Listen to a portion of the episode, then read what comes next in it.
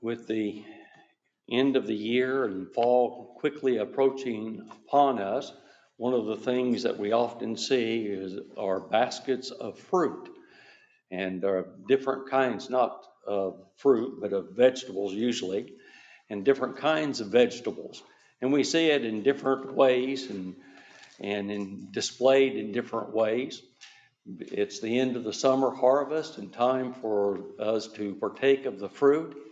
And I know that in the past, and I remember years ago seeing articles written about this, and it was always interesting. They would say to plant a row of lettuce and let us be good Christians, and what they would say after that.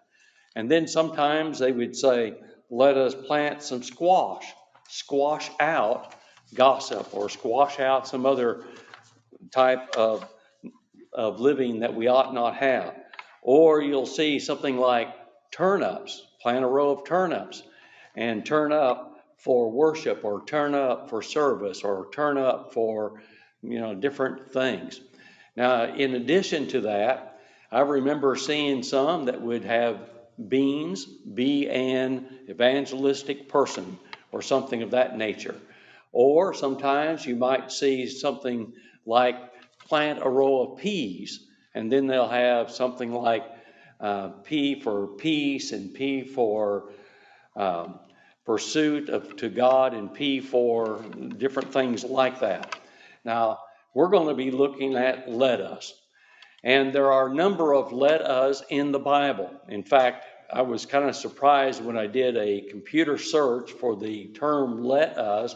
I was surprised at the number of times it's used within Scripture and is used oftentimes in the New Testament as well. And in fact, in the book of Hebrews, it is used 12 times. Now, I believe it's the most used in the book of Hebrews as far as the New Testament is concerned, but it's used 12 times in Hebrews. And we're going to be looking at three of those times. I suppose a person could preach a series of sermons on let us. The next most to- oftentimes it is used is the book of Romans, and you could probably, uh, or you could easily get several sermons out of that by itself. But we're going to be looking at the book of Hebrews, and we're going to look at Hebrews chapter 10, verses 24 through, or 22, verse through 25, actually. So in Hebrews 10 and verse 22, he said, Let us draw near with a true heart and full assurance of faith, having our hearts sprinkled from an evil conscience and our bodies washed with pure water. Now, one of the things that is very oftentimes used within Scripture and oftentimes used with different methods of teaching are questions, questions with answers. And that's how we're going to look at these verses that we're going to examine this evening with questions and with answers. I remember the first trip I made to Ukraine.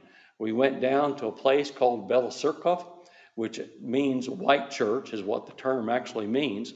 And we tried to plant the church there. And we used the materials because it was suggested to us, and it was translated into Russian by Brother Jim Waldron. And that material was simply a series of questions with short answers. And so that's what we used that particular day. So that's what, how we're going to approach this. The first question that we have, maybe, is to what are we to draw near? Well, the answer to that question is actually goes back to verse 19. Now, the this particular text begins, or this particular context rather, begins in verse 19. He said, Having therefore, brethren, boldness to enter into the holiest by the blood of Christ. So, what are we to draw near to? Well, the answer is to the holiest by the blood of Christ. Now, the holiest is a figure taken from the Old Testament. If you don't know anything about the book of Hebrews, Hebrews all the way through the book refers back to the Old Testament and takes various figures from the Old Testament and makes New Testament applications of those things. And in the Old Testament, the holiest or the Holy of Holies, the most holy place, was within the tabernacle and later on within the temple. And it's used today, well, it was used then as the dwelling place of God, and it is used today with reference to the heavens, and which is the dwelling place of God. And thus the idea is to draw near to God through or by means of the, the blood of Jesus Christ. The blood of Jesus Christ is what cleanses us that we can approach the of, of all, that we can go before the throne of God. Without the blood of Christ, there is no approach to the throne of God. And so we have to have the blood of Christ. Now, how do we draw near to God? Well, the fact is, the way we draw near is by worship and by service. And that's what this is a reference to. So we draw near in worship and in service by the blood of Christ. Now, the second question we want to answer is how do we draw near? Well, the text answers this question, actually provides three different ways to answer the question. The first is with a true heart in full assurance of faith. Now, the idea of a true heart is a sincere heart. Now, sincere is really kind of an interesting word. The word sincere actually means without wax. And the term has reference to the big columns that they would build in the Roman Empire. And sometimes those columns of stone would have flaws in them, and they would fill it up with wax. And the term then meant a column that was sincere was without wax, nothing to cover up the mistakes. Now, being a woodworker, I take wax sticks that have, have color to them, and I'll pick out a color that matches the wood and the stain that I've put on a product, and we'll fill nail holes and cracks with that wax stick. And that was the same basic concept that you had at that particular time. So we draw near to God with a true heart, a sincere heart, in full assurance of faith. Now, the full assurance of faith means that it's done without wavering, it's done in confidence. It's to turn to God in full assurance. Now, we know that faith is necessary. In Hebrews chapter 11 and verse 6, without faith it is impossible to please God, for he that cometh to God must believe that he is, and that he is a rewarder of them that diligently seek in him. So faith is absolutely necessary. But you know what this verse is actually talking about? Not so much the necessity of faith, but it's don't approach God half heartedly. That's really what this text is about. To approach God half heartedly is no approach at all. It's, you might as well just stay home and not do anything to approach God half heartedly. We must approach God in worship with full assurance of faith. Then the, the next thing he says, having our hearts sprinkled from an evil conscience. Now, Christ's atoning sacrifice, uh, or through Christ's atoning sacrifice, and through our turning from sin, produces guilt free conscience. Now, without the atonement of Jesus Christ and without our turning to Him and away from sin, there is no freedom from conscience. Now, it is the fact that we have difficulty with our conscience at times, and we, we, after having done something that we've done when we were young, or sometimes even when we're old, and we depart from the living God and do the various things, is it not the case that we remember them? It is the case, and we think oftentimes about those mistakes that we've made in life and that sin that was that engulfed us in our times past. But you know what we can be assured of? Because of Hebrews chapter 8, and actually it's verses 8 through verse 12, then we know and we can be assured that once God forgives us, He'll not remember. He promised that they, He would remember their sin no more. And so that ought to provide a guilt free conscience. But notice also with with this reference here, a heart sprinkled from an evil conscience, do you think that repentance is involved in that? Yeah, for sure. Without repentance, there is no turning our hearts or having our hearts sprinkled from an evil conscience. And then having our bodies washed with pure water. Now, I've read a lot of commentaries on this particular thing, and sometimes denominational commentaries don't want to, to admit this, but this refers to the, the bath of regeneration or the rewashing of the generation. In Titus chapter 3, verse 5, Paul referred to that. Also, Ephesians chapter, or Titus chapter 3, verse 5, and also Ephesians chapter 5 and verse 26. In fact, when you look through the New Testament, now the Old Testament, that's not the case, but when you look through the New Testament, there's only one type of washing throughout the New Testament, and that's a reference to baptism. Notice how faith, repentance, and baptism fits this. this. In order to worship God correctly, to approach the throne of God, by the blood of Jesus, there's got to be belief involved, there has to be faith involved, there has to be repentance involved, and there has to be that washing with pure water. And all three figures of speech is really a reference to gospel obedience. And so we remember then to draw near to God. Begins with, not it's not the end of it, but it begins with the conversion process.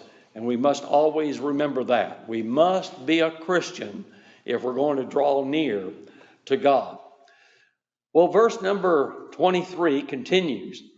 He said, Let us hold fast the profession of our faith without wavering, for he is faithful that promised.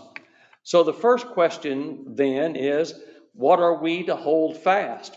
But I think really there's a underlying question that's within this because sometimes we don't actually understand that. The word hold fast means to cling to.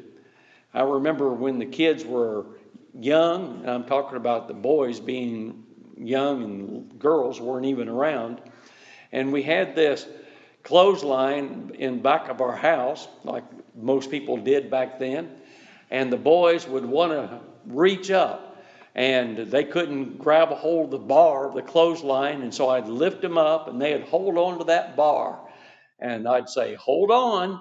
Well, that's that idea of cling, not let go.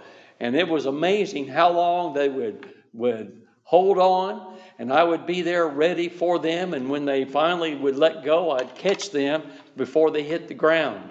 Well, you know, that's the, the concept here. Hold on. It's not hold on like a monkey does. If you put something in a jar that a monkey wants to see, he'll put in his hand in it, grab a hold of it, and then he can't get his hand out of the jar. Well, we all know kids like that in the candy jar or in the cookie jar. Uh, probably Hayden has been guilty of that, I would suspect. But nonetheless, you know, they, they don't let go. They don't want to let go because they want that piece of candy or that, that, that cookie or whatever it might be. Well, there are things that we need to let go of. And those are the things that would deal with sin and the things that would lead to sin. We need to let go of those. But there are things we ought to also hold on to. And one of the things that we ought to hold on to is the profession of our faith. Now, the word profession is the old King James word that's translated oftentimes confession, and that's what he's actually talking about, is the confession of our faith. Now, just keep in mind that there are at least three types of confession within the New Testament. There is the confession that we make when we become Christians, and that is we believe that Jesus is the Christ, the Son of God.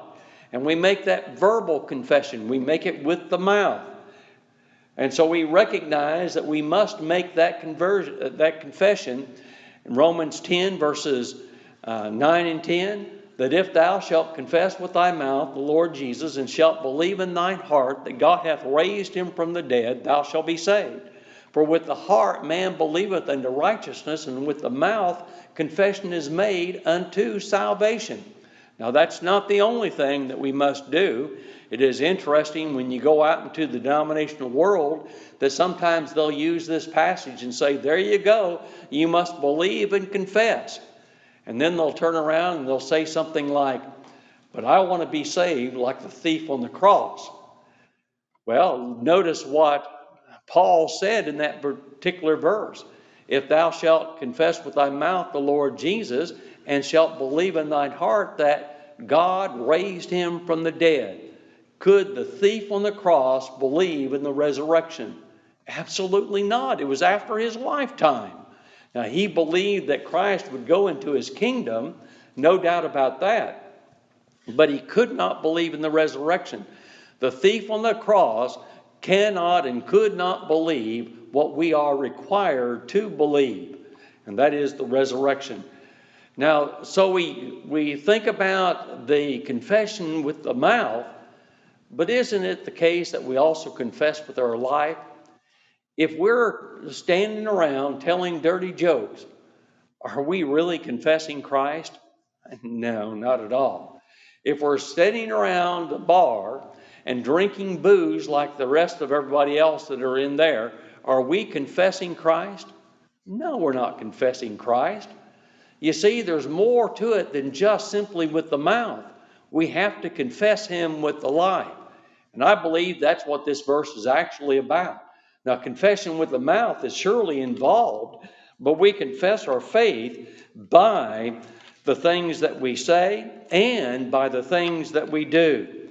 Now, it's really more the idea of the confession of our hope, the hope that we have in Christ.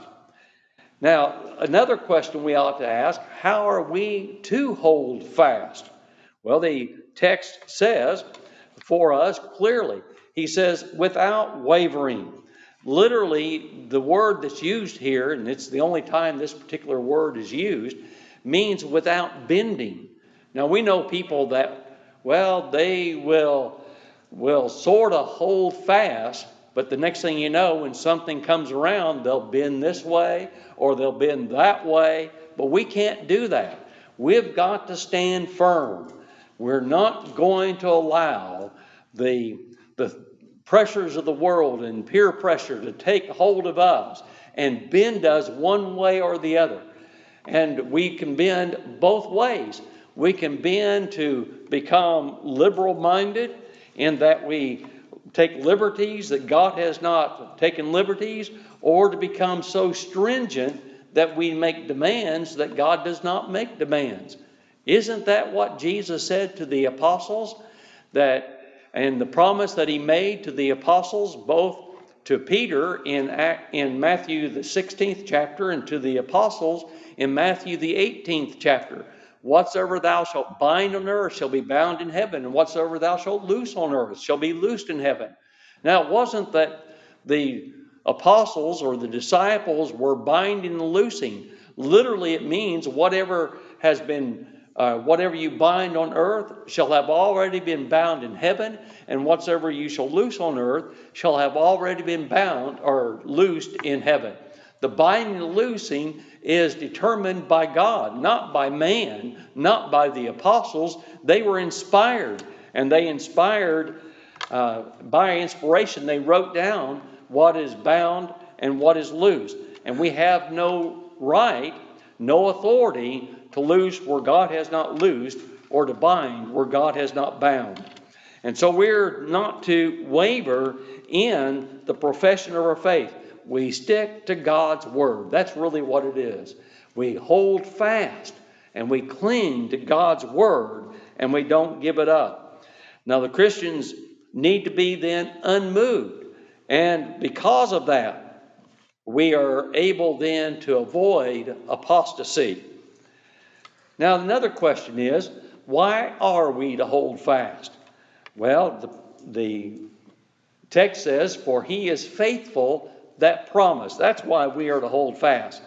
God promised, and God will faithfully reward those who hold fast, who does not let go. Now, do we not call ourselves godly? And don't we try to, to live according to what God has said? That's being godly.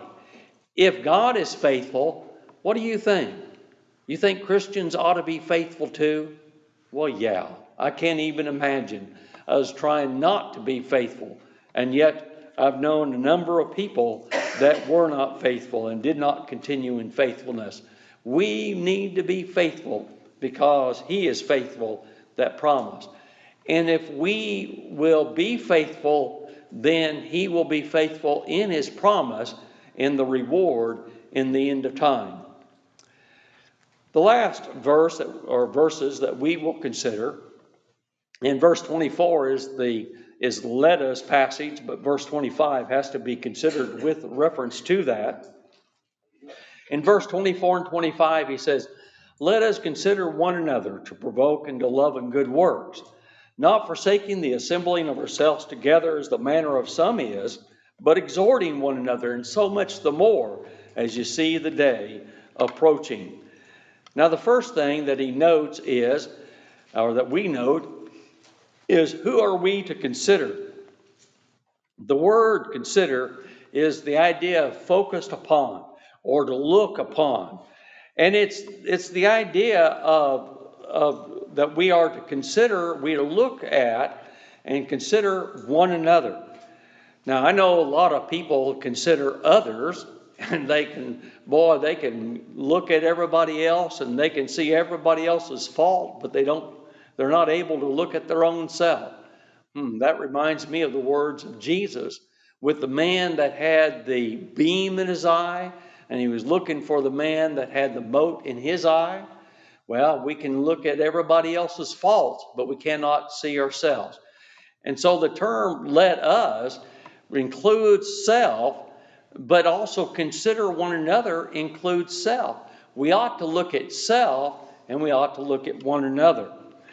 Then, then we have to consider why are we to consider one another? Well, the text again says, in order to provoke. Now, you know, it's interesting. This particular passage was alluded to several times in the lectureship that we just got back from. And almost every one of them said there are folks that they got the provoking down. They can provoke everybody for various reasons, but not for the right reasons. And, and it is the case. We know all kinds of people that they're able to provoke and they're good at provoking. In fact, I always think about one man, and probably have talked about this before, and I, I went up to him. He was a brother in Christ, and he needed to, be at least consider some different things. And I, and I said something about it. If there was a fuss in the brotherhood, he was in the midst of it. And he says, and yeah, I was, and I'm good at it. Well, I'm not sure that we need to be good at, at being a part of fusses in the brotherhood. That's not what we need to do. He was good at provoking, but he wasn't good at what he should have been provoking. So, so they are to provoke into love and good works. Now, the purpose of the provoking here is with reference to lending support. We consider one another in order to lend support to one another, and then we provoke in the sense of encourage or incite or to help Christians. In other words, well, the reality is is that Christians are not to consider how to provoke. Christians are to consider one another. There's a lot of difference there. It's not the provoking that we are to be considering. It's one another that we are to be considering. The provoking is done in the next statement. What for what purpose are we to provoke? Well, it says to unto love and good works, or to love and good works. That's the that's what provokes. When a person shows love, does it not provoke love? When a person does good works, does it not encourage good works? Doesn't incite good works? You see, the love and good works are what incites love and good works. That's what's being considered here. Now, when Christians consider one another, we show love and good works. And if we're not showing love and good works, then we need to really look at ourselves a little bit closer. Not consider everybody else, but look at self. And we have to ask ourselves, am I being a part of this? Am I provoking others by my love and by my good works? Or am I inciting others by my divisive character or divisiveness? So, love and good works stir up love and good works.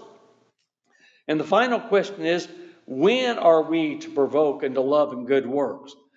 Well, you see, it is really shown in the or during the time of the assembly. You remember verse 25? Well, verse 25 says, Not forsaking the assembling of ourselves together as the manner of some is, but exhorting one another, and so much the more as you see the day approaching. Now, we don't have time to talk about verse 25 and all the different things that are found in it. I went back to my notes and was looking at that particular passage, and I, I have over a page of notes on that particular verse and the various aspects of that verse.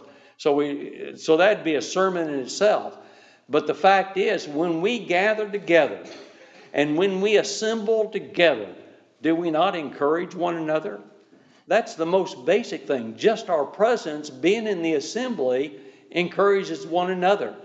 And then pleasant greetings as we come in, and present, pleasant uh, introductions and different things incite love and good works.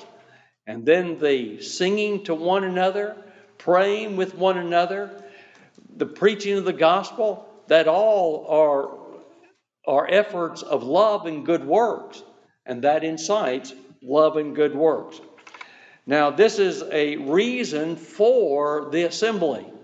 Now, I know that sometimes in the past, people would say, well, the purpose of the assembly is to partake of the Lord's Supper. Now, I went to Latvia back in 1992 for the first time. I believe it was 92, maybe it was even 91. I don't remember for sure. But anyway, there were six gospel preachers that traveled together. And we were got together one day. I don't remember what day it was. Seemed like it was Friday, maybe Saturday.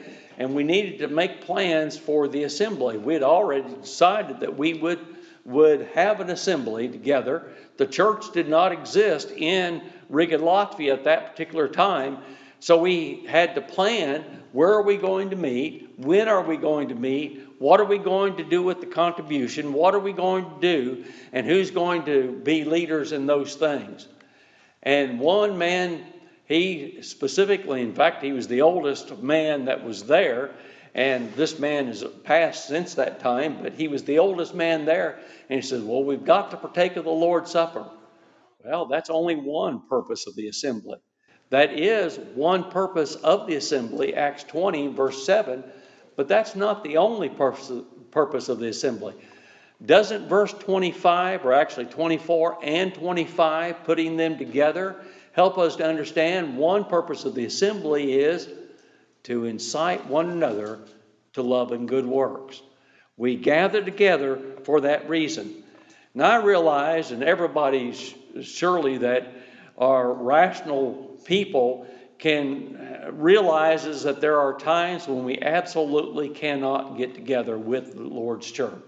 Maybe it's because of illness, maybe it's because of an accident, maybe it's because of, of other reasons, but there are things that do happen in and that we are not able to, to assemble with the saints.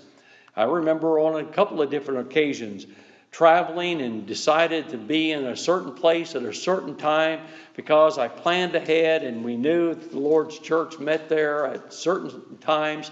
And I think about going to a lectureship one time, traveling down to through South um, Southeast Missouri and going through a town that I knew that they met at six o'clock on Sunday evening. Well, we pulled into the parking lot and we sat there. Nobody came. Nobody came. Six o'clock came. Nobody was there. We waited a little bit after six. Nobody was there. And then I called the preacher after that. Well, they didn't meet that evening for whatever reason. I don't remember the reason. Well, you know, we that happens sometimes where we uh, we miss the assembling of ourselves together. But the fact is, we must make it a priority. And when we assemble together, and though there are times in life when we can't, but when we assemble together, we encourage one another.